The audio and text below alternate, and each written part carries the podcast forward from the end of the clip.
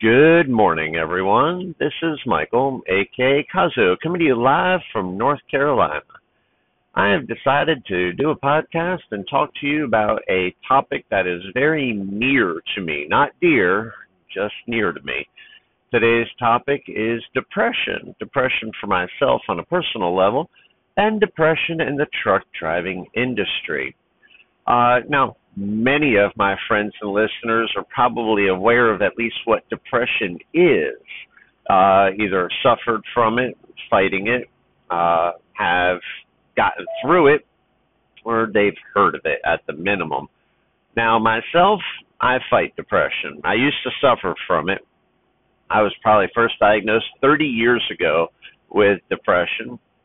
And depressions, the names have changed of the type of depression but the type of depression that I've had has not changed. I suffer and fight major depression, long term, as in it doesn't go away.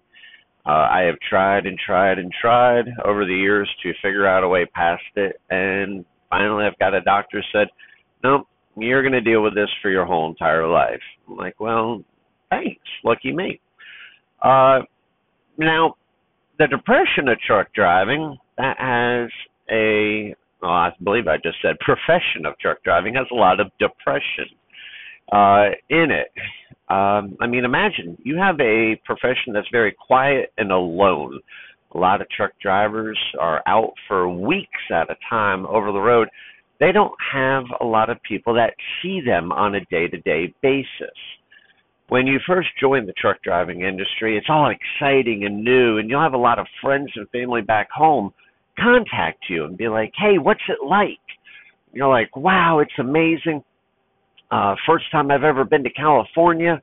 It's a beautiful state. I love the mountains. The ocean is amazing. Or maybe it's the first time to the East Coast. Like I went through New York City. Oh my gosh, it's so stressful. But I got to see the Empire State Building out across the the highway. I got to see it as I drove on by. Uh, maybe uh, you're the type that you get to stop and see things. Now that's a lucky you. Maybe you stopped and saw the Grand Canyon, or stopped and was able to park in Orlando, go to Disney World. Uh, you're a lucky person if you get to stop and do all that. Most truck drivers, though, uh, they see signs. I once saw the sign for the Grand Canyon. That was pretty cool. Uh, but I didn't get to stop. Now I'm too busy working the profession does not lend itself to having a lot of interesting things to talk about. So, friendships, while people may talk to you about it and they want to learn more, those friendships fade. I used to have a lot of friends that I would talk to uh, way back in the day that after 16 years of driving, I don't really have that much anymore.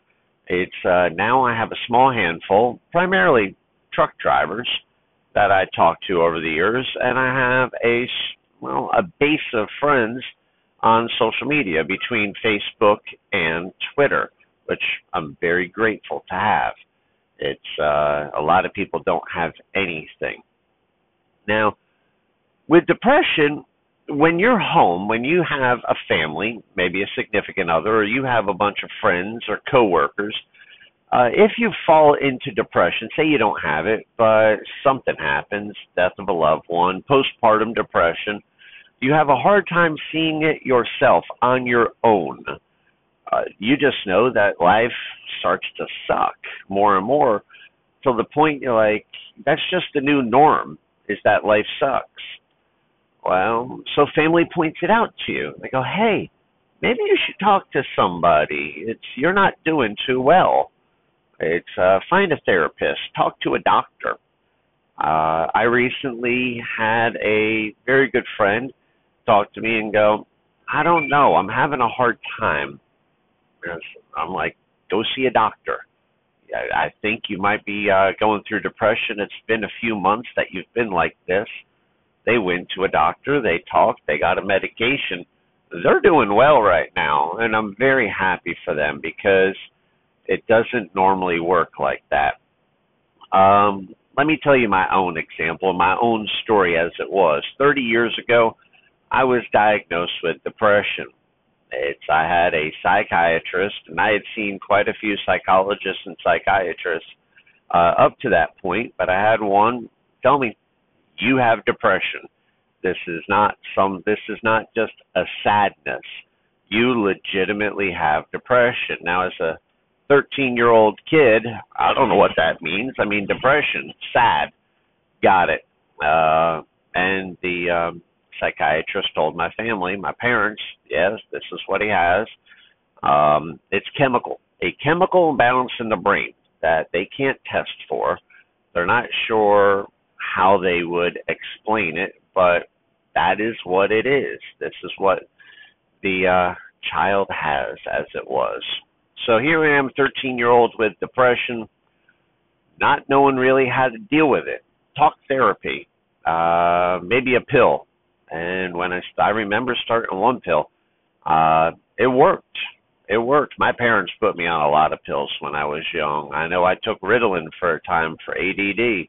I had depression medication. I was all over the place as a child. And with the whole goal of my parents of working to cure me, to get me past. Well, some people they get past depression and lucky them. I feel real good for them. They they get depressed, they start a medication. It kind of helps them get through a really rough point in their life, either divorce, uh, postpartum depression, death of a loved one, death of a parent. Um, and they get through that, and medication can help. And I feel, again, real happy for them. But there is the variety of depression that I have. It does not go away. Uh, and mental health profession has gotten really good at helping people recognize what they have and tools to get past this. Uh, I've taken several tests. I've talked to quite a few therapists. And after, say, about 41, 42 years of maybe talking to people, but not getting treated for uh, for it, just trying to talk to people, uh, I finally decided I'm actually going to sit down with somebody and see if I can treat this. Uh, see if I can improve my life because my life sucks. Uh, no matter how many good things had in my I had in my life, I would get well down about it. I had the hardest time seeing the positive about things. So I went, and as a truck driver, that's hard. Uh, we're stuck out here it's we don't see people, and much worse than seeing people, we don't have the ability to go see a psychiatrist or a therapist.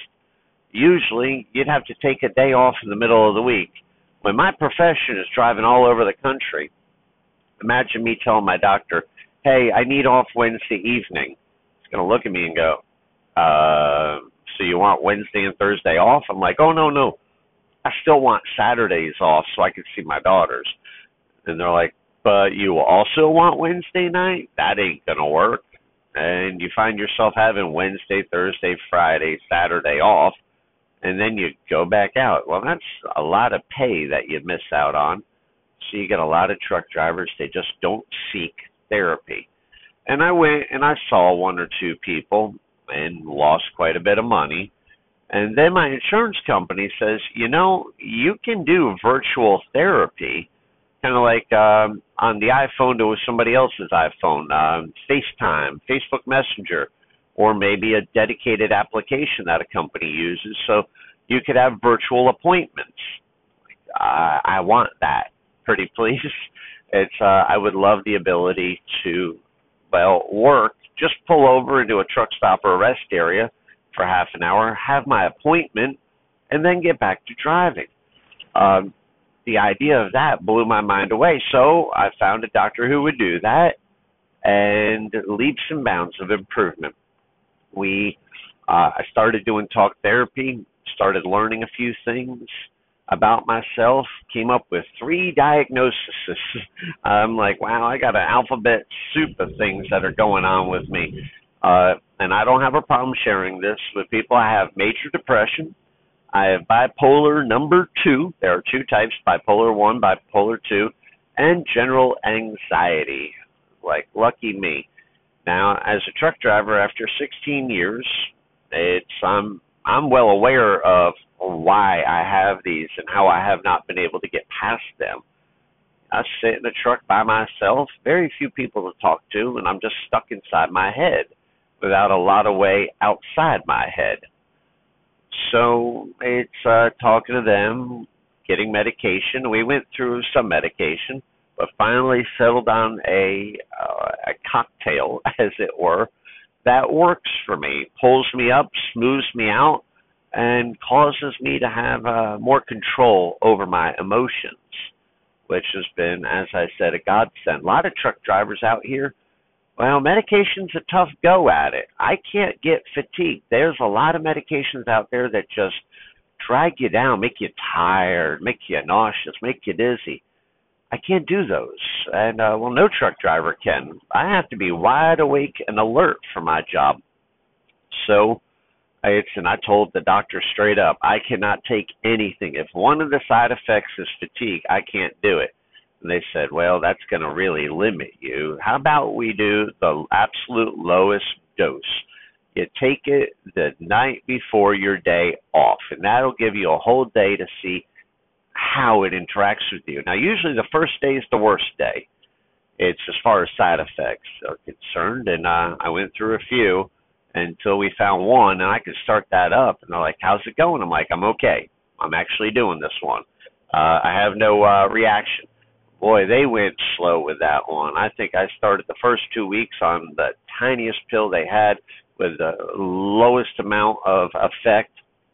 And then after two weeks, I get a tiny little bump. It took months to get me up to an effective dose that actually was doing something. Uh, and that was treating my bipolar. Bipolar comes in two varieties, uh, part one and part two. The part one, people swing from really happy to really low that swing can happen over the course of a month, or it could happen in the course of a few minutes or a few hours. Uh, I don't have that variety. I have the variety of, eh, I'm okay, to wow, really low. And I could swing within minutes to hours to days. I would swing between the two.